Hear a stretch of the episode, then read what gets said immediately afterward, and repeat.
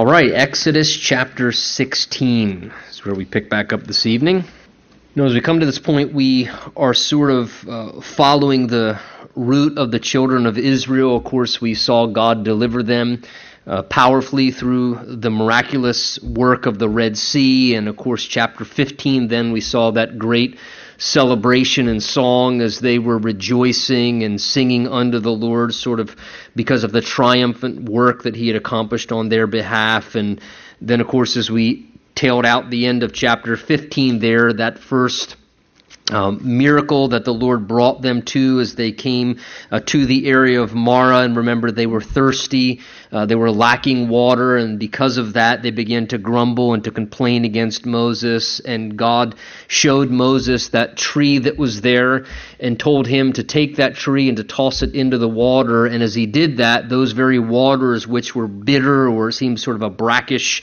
uh, they were polluted in some sense, they wouldn't quench the thirst. God turned those bitter waters sweet and allowed them, therefore, uh, to be healed. And in the midst of that, God said, verse 25 of chapter 15, that through these things that He was testing them. Uh, God also revealed Himself to them because through that we saw as well that it was in that uh, same situation that the Lord revealed himself to them as Jehovah Rapha, the Lord their healer. And not only was God testing them and developing character, but God was also revealing more of himself to them and who he was. And, you know, important to keep in mind as we move forward journeying now with the children of Israel through this season in the wilderness that we'll watch them go through that a lot of the events that are taking place, certainly they were historical events, they were things that were transpiring, uh, but God, being a father by heart, is interested in raising children and developing them to their full potential and what he plans and intends, that they might know him better, that they might ultimately become everything that he intends for them to be. So, because of that, the Lord will take them through various different scenarios, and a part of that process was to test them, to develop their character, to cause them to mature, to discover things about God as well as discover things about themselves. And uh, we want to keep that in mind, especially as we're going through these chapters together, because we want to realize that there are lessons to be learned here. These weren't just historical events, there were also lessons behind them. In fact, in light of that, before we jump into chapter 16 this evening, go with me, if you would, to 1 Corinthians chapter 10. I just want to read you a few verses from there to uh, help you keep this in mind as we go through this section of the historical narrative of the children of Israel. Uh, the Holy Spirit, through Paul the Apostle, gives us sort of an important insight here in 1 Corinthians chapter 10 as he's referring back uh, to the events historically of the nation of Israel, and he begins talking about there uh, in chapter 10, verse 1. He says, I don't want you to be unaware that all of our fathers were under the cloud as they passed through the sea. They were all baptized into Moses in the cloud and the sea. They ate the same spiritual food, drank the same spiritual drink, for they all drank of that spiritual rock that followed them, and that rock was Christ. And we'll talk about some of those things. We'll see even this evening in chapter 16 and 17 what's being referred to there. Uh, but particularly, notice if you would with me in the 11th verse, Paul the Apostle states this. He says, Now all these things happened to them, that is the children of Israel, all these things happened to them as examples, and they were, notice, here's the key, written for our admonition upon whom the ends of the ages have come. So the Bible tells us, yes, these were historical experiences. These were literal things that they were going through historically as God was developing them, as God was working in their midst. But the Word of God tells us, particularly in verse 11, that the historical narrative and the events of the Old Testament, it says, were written down as well for our admonition that is for our warnings, for our lessons, uh, upon whom the ends of the ages have come. So these weren't just events historically that we're studying that happened to them. These were things that God also said, but yet there were lessons in the midst of what was going on that God, looking all the way down to the ends of the age to you and I this evening who worship the Lord, that we might, from those examples and the things they went through, their mistakes, their successes, the things that they saw of God. These things were written as well and recorded, it says, for our admonition. So come back with me to Exodus chapter 16. Just keep that in mind. This isn't just historical information, uh, these are accounts that God has set before us in His Word to glean lessons for ourselves, even at this stage in our spiritual journey with the Lord as the congregation of God, as servants of the Lord Jesus Christ. Now, we left off Israel there in the place of Elim at the end of chapter 15. Remember, that was a place where there were 12 wells of water. Chapter 15, verse 27 told us and there were 70 palm trees.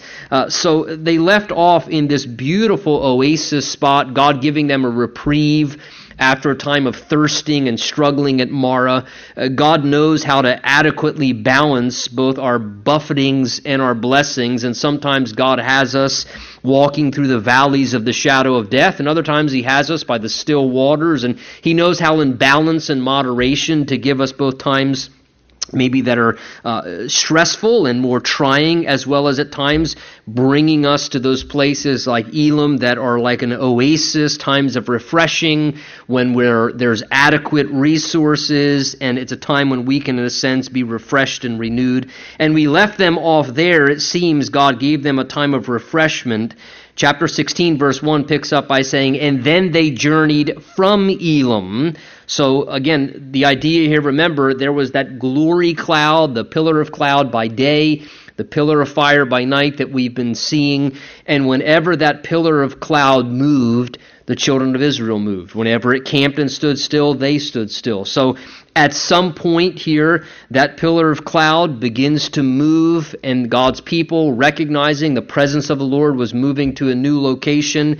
They packed up, they begin to journey from Elim, and it says all the congregation of the children of Israel came to the wilderness of sin. Now, don't think of sin in the sense spiritually of what you and I would uh, envision when we hear the word sin. It's probably just a shortened reference to refer to the area of Sinai, uh, which ultimately they're journeying towards, that it would take that name in a shortened form. Uh, it says, which is between Elim and Sinai, and ultimately by chapter 20, remember the Mount of Sinai, that's where they'll receive the law. The Ten Commandments will be given to them. So they're en route to the area of Sinai. It says it was on the 15th day of the second month after they had departed from the land of Egypt. Verse 2 And the whole congregation of the children of Israel complained against Moses and Aaron in the wilderness. And the children of Israel said to them, Oh, that we had died by the hand of the Lord in the land of Egypt, when we sat by the pots of meat, and when we ate bread to the full. For you have brought us out into this wilderness to kill this whole assembly with hunger. Now, I don't know if you've noticed, this seems to be what is going to continue to be a repetitive pattern among the congregation of God's people, the congregation of Israel, in their experiences and in their relationship with Moses and Aaron, even among the leadership we saw back in chapter 15, verse 24 that when, remember, they were thirsty in the wilderness and they rushed forward to that area where they saw water, but yet it was bitter and it didn't quench their thirst, the first thing that they did was turned. And chapter 15, verse 24 says, they complained against Moses. Uh, and here, once again, circumstances become difficult. Again, they're hungry, totally normal, natural, God given desire. They're longing for something to eat. They want to be satisfied. Uh, and it seems that there's no food. There's, there's that concern of, oh my goodness, our supplies, our rations are running low. We're going to starve. And, and the fears and the apprehensions begin to come. The natural desires are there to want to be satisfied. And they don't see where it's going to come from. So what they begin to do when some of the difficulty and pressure starts to happen is it says, verse 2, that they begin to complain. Now, interesting uh, to take note uh, how uh, quick our memories fail in regards to the wonderful works in which God does in our life. I mean, I mean think about thus far, the children of Israel have watched God bring those ten miraculous plagues when they were in Egypt. They watched God part the Red Sea and lead them through on dry ground, and then close the waters over Pharaoh and his armies when it looked like there was no way of escape and nowhere to turn. God made a way when there was no way. Then they've just experienced God turning the bitter waters of Marah sweet so that they can be refreshed. And and they've seen the hand of God. They've seen God's power. They've seen God's faithfulness. But much like you and I isn't it amazing how quick our memories fail regarding the faithfulness of God and the power of God and his ways in which he's worked in our lives and how quick we are to begin to question and more than just question to actually begin to complain to begin to murmur and and and even how selective our memory becomes you notice what they're saying there in verse 3 Oh, that we had died by the hand uh, of the Lord in the land of Egypt. In other words, they're in a sense that it would have been better to have just died in Egypt. Uh, you know, God's deliverance of us and God's salvation of us, It would have been better to have just died there. It seems like it says that at least there we had pots of meat and bread to the full. Now, isn't it amazing how they forgot the whips of the taskmasters? They forgot the pain and the affliction, and the suffering and the misery and the emptiness, and how selective our memory can be sometimes, where we reinterpret our past. And as a Christian, maybe we begin to struggle, or God lets us go through a trying time or a difficult circumstance. And then all of a sudden, we have selective memory. We start to think, man, you know, it actually was easier before I was following God. And all of a sudden, the devil begins to blind our minds and perception, and we start reinterpreting our history and forgetting the misery and the emptiness and what it was like before we came to Christ, and somehow thinking that it was actually better before God's deliverance in our life, before God's involvement in our life, much like they are doing here.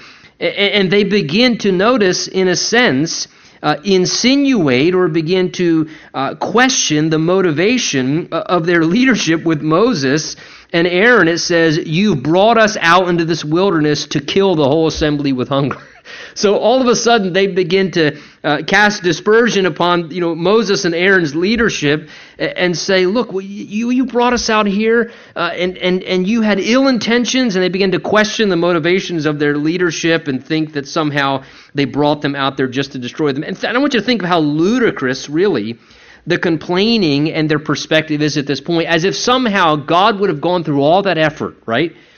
To bring all the plagues in Egypt, part the Red Sea, lead them through on dry ground, and do all those things. Say, yeah, I, I, did all that and all those miracles I did in your life just so that I could bring you out in the wilderness and watch you die a really slow, miserable death where you you know of starvation one by one as if somehow that's what the nature of God is like that that God would take us through so much to say yeah but eh, that was just because I wanted to really watch you die, this really slow, gruesome death. And how many times we can do that? You know, we've seen God work so powerfully in our lives, and then we get in a tight spot, and all of a sudden, we begin to question the Lord, and we start to grumble and complain, and, and think somehow God's brought us this far to now just drop us off and to let us die right in the middle of maybe where he has us at. So they begin, again, and it's a, a, normal desire. They're hungry, but in the weakness of their flesh now, they're complaining,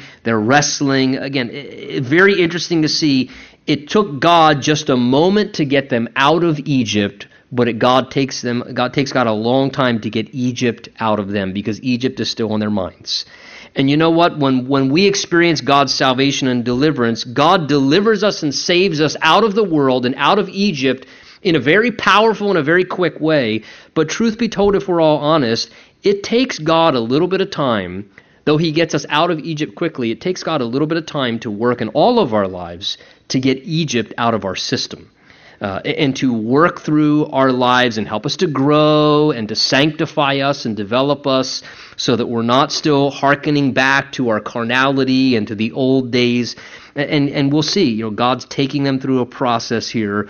Well, verse 4 says, Then the Lord said to Moses, Behold, I will rain bread from heaven for you, and the people shall go out and gather a certain quota every day, that I may, notice, again, God says, that I may test them. Now, Was God testing them because he wanted to see what was in their hearts? Of course not. God always knows what's in our hearts. Uh, a lot of times, God is testing us for our own development our own maturity. And the wonderful thing about God's tests, spiritual tests, is all of God's ta- tests are, are, are, are pass. The issue is, He will let me, He will let you keep taking the same test until we pass. So the key for us is to pass the test sooner rather than later. You can't fail a test that God allows to come into your life. He'll let you continue to repeat the same test again and again and again. Uh, but God says, hey, I, am testing you because I want to see you pass the test. And then when you pass that test, we can move on from 101 to 102. We can move on from trust the Lord 103 to 104. We can move on to believing that God will come through and walking by faith. Uh, and, and, and God just allows us to be tested many times to see where we're at to be reminded of our own condition and as a part of developing and strengthening our own character. So here God speaks to Moses and he says, Moses, I'm going to provide for them. And God speaks of this miraculous work that he would do where it says he was going to rain bread or provision from heaven. And he says every day they're to go out and to gather a quota whether they will God says I want to test them to see whether they will walk in my law or not, to allow them to see if they were going to be truly obedient to God and His Word and to trust Him. And we'll see more of what that refers to as we move on in our verses here. And it shall be on the sixth day, God says, that they shall prepare what they bring in, and it shall be twice as much as they gather daily. So, this, what we know, is called manna. We'll see it in the later verses. God says, I'm going to give this miraculous bread and provision from heaven to sustain them there in the wilderness. And God says, every day I'm going to give them a quota, and God's going to give them instructions in regards to how to receive this for their lives, and it will be something that God sets before them as an opportunity to exercise their trust upon God and their dependency upon God, daily dependency upon the Lord, that He would provide for their need and sustain them each day. And He says as well, verse 5, that on the sixth day, that they would receive a double portion. And we'll see more of that as we move forward. Look at verse 6. It goes on Then Moses and Aaron said to all the children of Israel, At evening you shall know that the Lord has brought you out of the land of Egypt. And in the morning you shall see the glory of the Lord. Now, take notice, what Moses understood and what he conveys to the people is what I've said before is not only was God working in them, God also was trying to reveal himself to them. Because Moses tells them, verse 6 and 7 here, in the evening and in the morning, he says, You shall know that it was the Lord who has done this. And he says, And you shall see the glory of the Lord. And I'll tell you something, gang. As we experience the things that we go through in this life, and the tests and the trials and the tribulations, whether it's seeing if God's going to come through to provide for us and our family in some way, or whether the Lord is going to come to our aid in a situation and to satisfy some hunger or desire in our life and meet our need.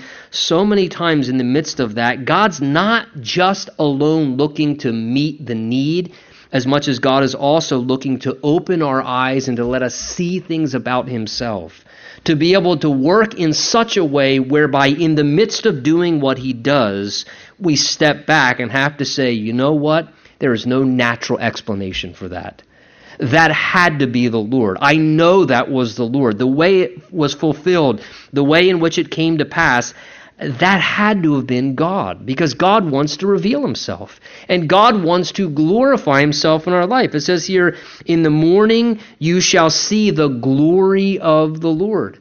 God wanted to work in a way whereby no one else could get the glory, where they would see the glory of the Lord and therefore be led to give glory to the Lord.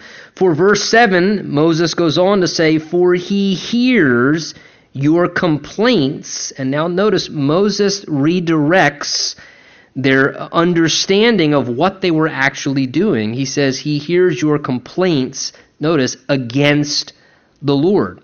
Now, verse 2 tells us that they complained against Moses and Aaron. So when they were you know, articulating their complaints. Uh, the Old King James literally says they were murmuring, which basically isn't even a real word, the word murmur. It's a transliteration of the sound that we make many times when we have a grumbling, complaining spirit where we kind of under our breath. That, that, that's where the idea murmur comes from. So they're, they're, they're murmuring, complaining under their breath. And it says here that as they're complaining against Moses and Aaron, saying, I can't believe they made that decision, and why did they, and they're questioning their, their judgment and their leadership and the decisions they made, it says that the Lord saw and heard their complaints against him. It says here, Moses says, The Lord hears your complaints against the Lord. But what are we, he says, that you complain against us? In other words, Moses is just saying, Look, we're just following like you are. Remember that glory cloud thing? We're, we're not, we're not, uh, you know, giving direction. We're just trying to receive direction like the rest of you are, and we're just following what God's doing. Why, why complain against us? We're just trying to follow the Lord just like you are. Certainly, they had a role of leadership, but they understood there was nothing, in a sense, distinctively different about them than those who are part of the congregation, even though they function in that leadership role. They say, Why do you complain against us? This shall be seen when the Lord gives you, verse 8, meat to eat in the evening, and in the morning bread to the full. For the Lord, he says again, hears your complaints which you make against him. And what are we? He says a second time. Your complaints are not against us, but against the Lord. Now, I think there's a really important insight there. A lot of times, when, and I'll be the first to admit, we begin to grumble and complain in circumstances and, and, we articulate our complaints and we exercise our complaints. Again, maybe it's in our job place or maybe it's in the church in the body of Christ, or, or and we begin to have complaints about our life and our circumstances and our situations. We fail to remember the fact that, in essence, who is sovereign and who is controlling all of our life circumstances? God is. God's in complete control of all of my circumstances, what happens in my life and doesn't happen in my life. Everything is Father filtered. It all comes through the filter of God's love and God's wisdom and God's permissive decision to allow it. Just like Job, when he experienced very, very difficult things, when Satan was attacking ruthlessly his life, all of that still came through the sovereign permission of God allowing those experiences in Job's life.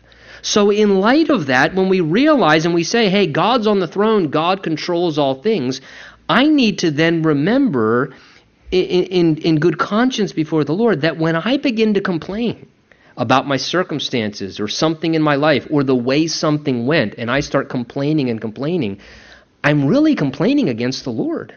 I'm complaining against what God's allowed to happen. I'm complaining against a decision that God has allowed to come to pass. I'm complaining against the circumstances that God has allowed to unfold in my life.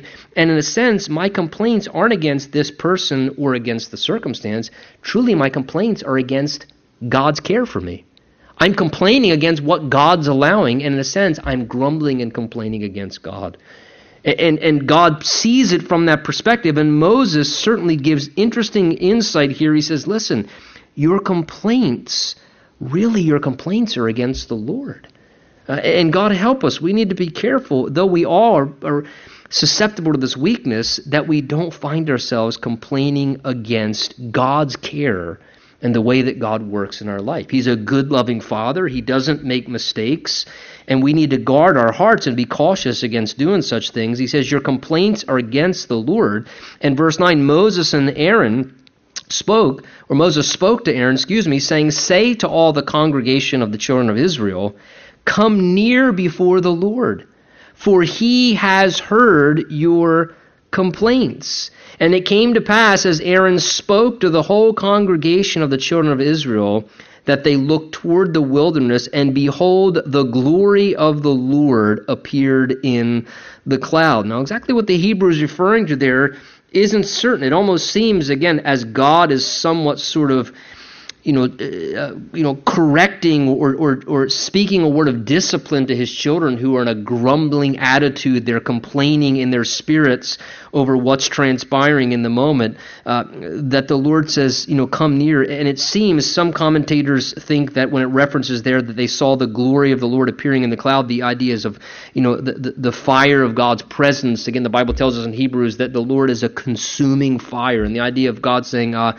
uh, come here. I hear what you're doing. Or, you, or please don't provoke me uh, any further by what you're doing. And you know what? I think that grumbling and complaining it does provoke the heart of God. I mean, what parent, what parent enjoys when your children grumble and complain. You're doing the best possible you absolutely can to do everything to make their life as wonderful as possible. And when they're ungrateful and they're critical and they're complaining, eh, as a parent, you know how that, that, that grates on you. You're thinking, you got to be kidding me.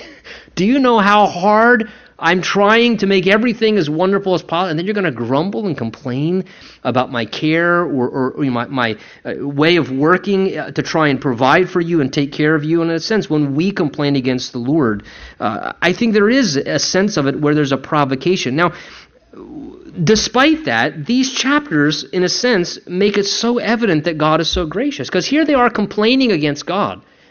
And God says, I'm going to rain down. Now, I would want to read there, if I'm thinking God's anything like me, I'm going to rain down fire and brimstone and toast you for grumbling and complaining. How dare you? But right, but God's not like us. You want to talk about God's grace and God's patience? Here they are complaining against the Lord, and yet what does God do? He hears their complaints, He addresses it, but God's totally gracious to them. And here they are whining. It's almost like a whiny prayer. You know, oh, we don't have nothing to eat. It was so much better in Egypt. And, and it almost looks like this whiny prayer amidst their need. And God still answers their whiny prayer. You know, God's so gracious with us. You know, he, he like Psalm 103 says, He remembers our frame that we're like dust, and like a father has pity on his children, so the Lord pities us. And, and just like a, a child, you know, maybe maybe you're whiny or cranky, and yet you're still compassionate to them as a parent because you understand. Hey, you know, look, they're you know they're young, they don't quite understand, and and God's so gracious.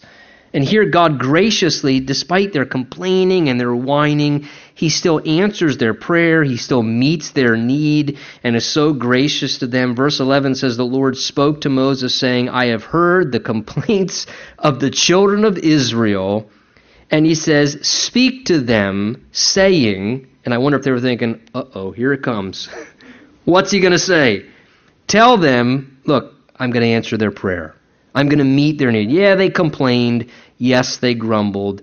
Yes, they whined and questioned my care of them. But speak to them, saying, At twilight you shall eat meat, and in the morning you shall be filled with bread. The very two things they complained that Egypt had, but that they were lacking.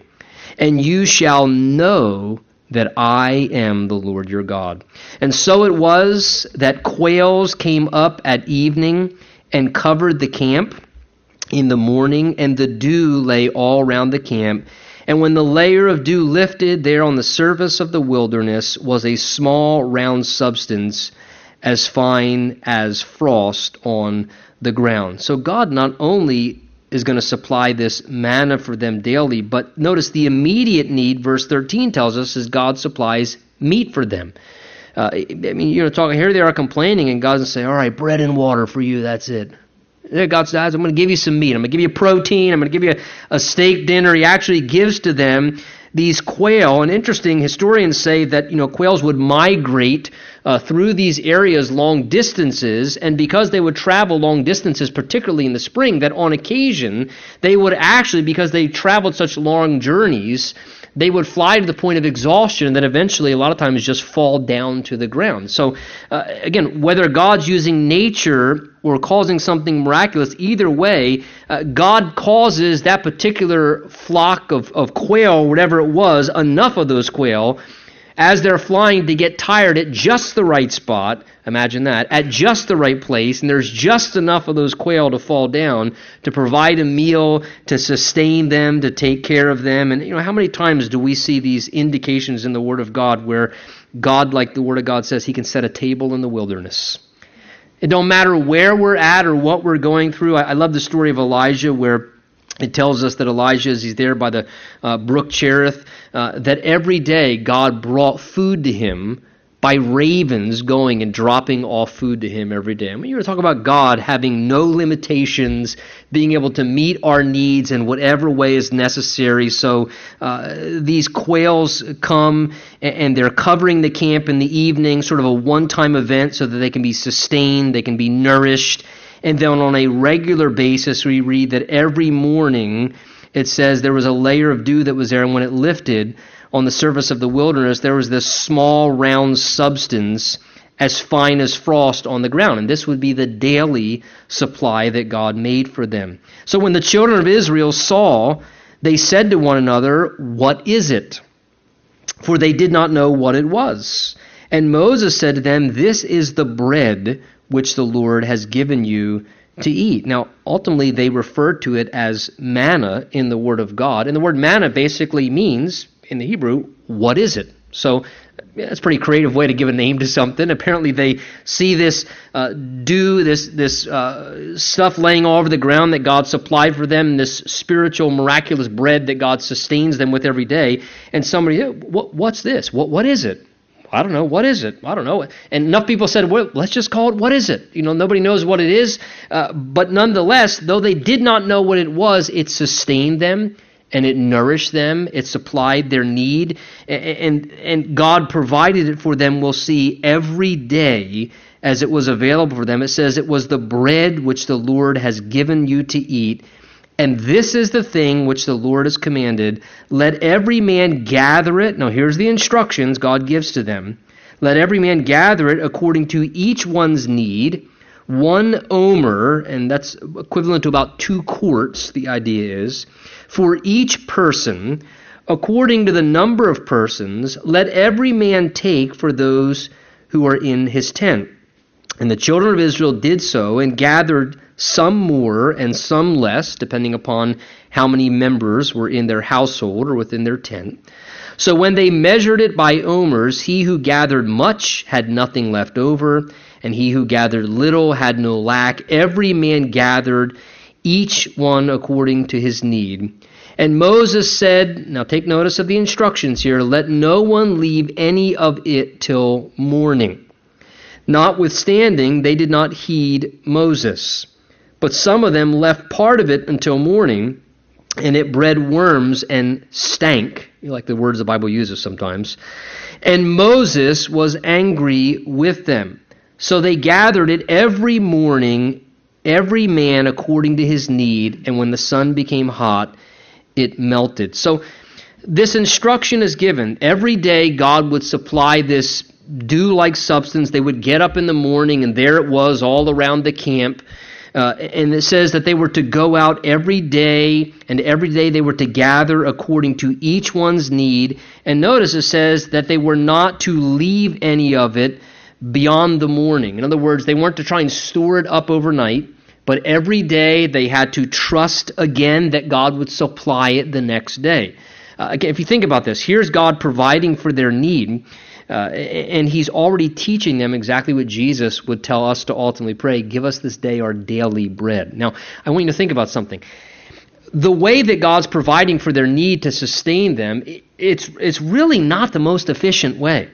I mean, you're thinking, well, why not just like, you know, give them stockpiles of the stuff and let them store it up forever? You got a whole big group of people. Why every single day repeat the same thing again and again and again? Why not let them just store it up? Uh, save yourself the hassle, save yourself the extra effort. But instead, they had to every day go out and regather it. And of course, it says that they did not obey the instruction of the Lord. Some of them were left part of it until the morning. In other words, they tried to gather extra because they're just like you and I. They're thinking, well, I mean, this is silly. Why go out and pick up an omer every day just enough for the day? I mean, if I just get two omers or three omers, then, you know, I, I can do something else tomorrow instead of having to get up early i can sleep in you know and i'll just keep my little stockpile over here and i'll just for the next two three days i'll just keep plenty there and i don't have to get up early uh, before the sun rises. I like to sleep in. I'm not a morning person. So uh, some began to do that and notice god always keeps his word. It says that day when the sun became hot it would either melt away, but when they tried to stockpile it, verse 20 says, it bred worms and it stank. So uh, God wouldn't allow them to try and hoard up extra. God gave them an instruction to every day, daily go out and to partake of exactly what they needed. Now, as we look at these things, certainly this was something God was letting them learn and experience where every day they had to depend that God would supply for their need for the next day. So, what was God doing? He was teaching them to learn how to live by faith. He was teaching them how every day to believe that if God said He would supply, that God would come through and supply. God was teaching them how every day to live in daily dependence and reliance upon the Lord not to just one day obey God's word and then try and take the next few days off and survive off the stockpile of yesterday's obedience, but instead to every day look to the Lord, to every day begin by starting out seeking the Lord with expectancy and dependency. And of course, ultimately, Jesus in John chapter 6, we know, refers to this very account in John chapter 6, referring to himself as the very bread of life. Come with me to John chapter 6 and just take note of how Jesus, relating to this event, attaches it to himself in the same way that physical bread sustained them and that physical bread nourished them to keep them physically healthy. Jesus references how he himself is spiritual nourishment and the spiritual bread to keep us spiritually healthy. Uh, it tells us chapter John chapter 6 beginning in verse look at me beginning in verse 30 it says therefore they said to Jesus what sign will you perform that we may see it and believe you? What work will you do? Our fathers ate manna in the desert as it is written. He gave them bread from heaven to eat and Jesus said, Most assuredly I say to you, Moses did not give you bread from heaven, but my Father gives you the true bread from heaven. For the bread of God is he who comes down from heaven and gives life to the world. And they said to him, Lord, then give us this bread always. In other words, if you're talking about something better than that manna, then give that to us. And then Jesus said to them, I am the bread of life. He who comes to me shall never hunger. He who believes in me shall never thirst. But I said that you have seen me, and yet you do not believe. Now look with me over in verse 48. Again, Jesus says, I am the bread of life. Your fathers ate the manna in the wilderness and are dead, but this is the bread which comes down from heaven, that one may eat of it and not die. I am the living bread which came down from heaven. If anyone eats of this bread, he will live forever. And the bread that I shall give is my flesh, which I give for the life of the world. So, again, all of this being a beautiful picture and a typology, in the same way this bread was supplied from heaven and it was available every day, and they had to depend upon it every day, and each one had to partake of his need daily. They couldn't store it up, and it's what supplied them to keep them physically nourished and sustained and to give them physical life through their journey during their time in the wilderness. Jesus says spiritually, I am the bread of life. So then that makes it very interesting as we take note of the account we're looking at here in Exodus chapter 16. There are a few lessons we can draw out of their experience for what should be our experience with Jesus as the bread of life. You take notice, first of all, that it says in verse 18 of chapter 16 in Exodus, it says, Every man gathered each according to his own need.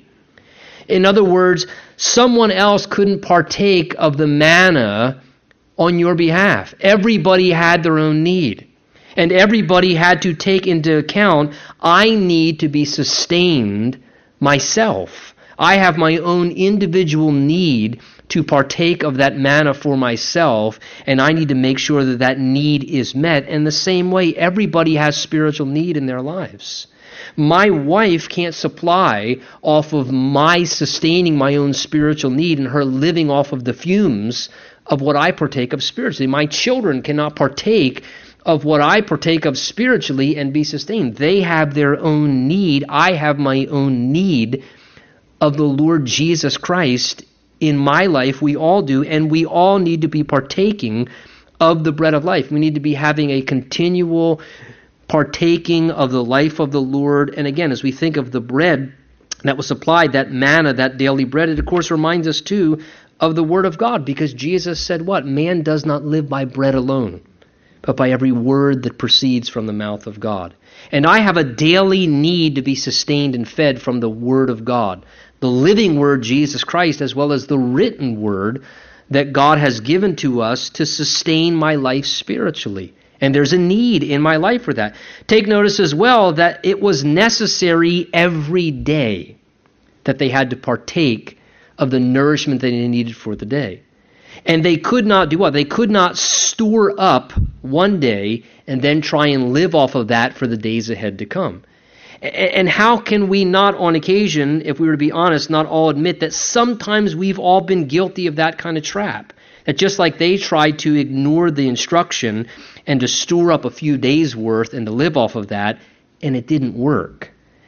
You know, and how often on occasion, if we're not careful as Christians, sometimes we think, well, you know, I, am just what I'm going to do is I'm just I, I spend an hour, hour and a half in the Word of God, and and an hour, hour and a half with the Lord because I know I got a really busy week, and therefore I won't spend any time with the Lord the next two or three days, but I'll really read six or seven chapters today, and I'll have a real good, strong, and then we try and live off of spiritual nourishment from one day for the next few days ahead, and does that ever work?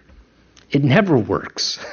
and that we need daily spiritual nourishment in our lives. We need to feed upon the Word of God daily. Listen, I, you know, I just told someone again, even this day in, in a counseling appointment. I don't know how many times I've repeated the same thing. I said, look, I would rather you spend 15 minutes every day with Jesus. I'd rather you read the Bible every day for 15 minutes than every six days in guilt sit down and gorge yourself for an hour and a half on 17 chapters trying to store up a stockpile of spiritual nourishment because that never works, does it? It never works. We need to be daily partaking of an experience with Jesus as the bread of life. We need to be daily partaking of the nourishment of the Word of God.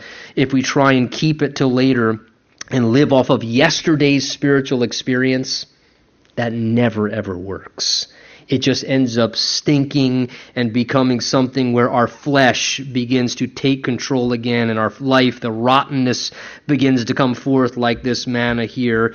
And it is interesting as well, isn't it, that it was necessary for them to, to seek it early. It only lasted until a certain time. As soon as the sun began to rise, it began to dissipate. Again, the Bible does certainly encourage us in many places those who seek me early shall be found, God says. And again, I understand, oh, I'm not a morning person and this and that, and, and I'm not trying to be legalistic, but I would say, if we are honest, is it not true there is something very healthy and wonderful about beginning our day with the Lord? Maybe the primary time that we get to spend with the Lord, maybe at lunch, or maybe you're an evening person, but there is still something very valuable about beginning the day partaking of the bread of life, spending some time with Jesus, seeking Him early, that we might be nourished, because our spiritual man needs nourishment. Just like our physical life needs nourishment, and we can't do what they did spiritually, we need that daily, consistent nourishment from the Lord. And this becomes just, again, some beautiful pictures and analogies that we can apply to our lives in regards to what they were experiencing. Verse 23 says, And then he said to them, this is what the Lord has said. Tomorrow is a Sabbath rest. Now, there's the first reference to the Sabbath. We'll see more of that to come, where God was instituting this time of rest for them. And this will ultimately be uh, put forth in the law. At this point, the law hasn't been given, but it seems there was some type of a pattern, maybe that God had already established in an informal sense. Some believe all the way back to the time of Adam from creation, and this was just a pattern that was passed on. But here God makes the first mention even before he puts it forth as an ordinance or a requirement for the Jews. This is what the Lord says Tomorrow is a Sabbath rest, a holy Sabbath to the Lord. Bake what you bake today, and boil what you boil, and lay up for yourself all that remains to be kept until morning. So they laid it up all morning as Moses commanded, and it did not stink, nor were there any worms in it. So notice, every day they saw God do a miracle. Every day they saw God miraculously provide again, miraculously provide again. God was teaching them how to live daily by faith, continuously dependent, so they could not get detached from the Lord. They had to live expectantly every day, dependent upon Him for His strength and nourishment for their lives. And yet, then, every six days, they saw another miracle because God says, You can't store it up or it'll breed worms and it'll rot. But then God says on the sixth day, because I want you to have rest on that seventh day, God says, I'm going to give you a double portion. And on that day, you can take a double portion. And then God does the exact opposite. You see what the text says here? That says they laid up a double portion and it did not stink, nor were there any, it says, worms in it. So God would then do another miracle where God wanting them to have that time of refreshment that day of rest and renewal, God would produce another miracle where on that day and that day alone, it would do the exact opposite. It could be something that they held over for the day. And again, what's God doing? He's just jealously guarding that time of refreshment, that Sabbath time, which would be the occasion where they would just have a time of rest and renewal. And He's jealously guarding that time where they would give themselves to God that day on the Sabbath to be with him. Verse 25 And Moses said, Eat that today, for today is a Sabbath to the Lord. Today you will not find it in the field. Six days you shall gather it, but on the seventh day there will be none. So again, as they would go out the seventh day, if they went out to look for it in greediness or whatever, God says it won't be there. God's in complete control of this thing. He says, Gather it in on the seventh day there will be none. Verse 27 Now it happened that some of the people went out on the seventh day to gather, but they found none. Isn't it interesting how, nonetheless, still some people just cannot take God at His word? Yeah, it's verse. Most of them realized, hey, don't go out on the seventh day. It's not going to be there. God said, take additional on the sixth day. We live by faith according to his word. If he says it, he means it, and God will honor his word. And what a wonderful thing when a life uh, comes to the place where they say, you know what, God's word doesn't always make sense. It doesn't make sense that the, all the other days, if you try and store it, it rots. But on the one day before the seventh, the sixth day, God says you can take extra, and it won't be there the seventh day because I want you to rest and spend time with me and your family and be refreshed. So don't even bother going out the seventh day. Okay, if God said it, then uh, God means it, and, and that's simple enough. But yet here it says that some, unfortunately, you know, they just struggle taking God at His word, and they still went out, but they found none. And the Lord said to Moses, how long do you refuse to keep my commandments and my laws? See, for the Lord has given you the Sabbath. Therefore, he gives you on the sixth day bread for two days. And let every man remain in his place. Let no man go out of his place on the seventh day. So the people rested on the seventh day. Again, take notice the Sabbath instituted by God, God creating a day of rest, creating an opportunity for refreshment, which goes to show me, you know, sometimes rest and refreshment is just as sacred as labor and work. And I think sometimes spiritually, as Christians, the mistake that we can make is sometimes we want to measure spirituality by work and industry.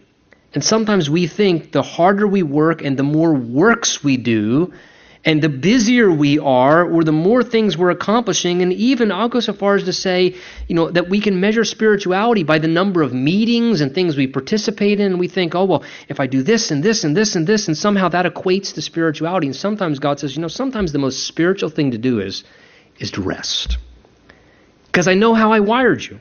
And God says sometimes you just need a quiet time. You need a time of rest and refreshment, a time of renewal. God instituted the Sabbath for man, not man for the Sabbath. We're going to read later on. And of course, the Sabbath becomes that picture of who and what the Lord Jesus Christ ultimately becomes to us.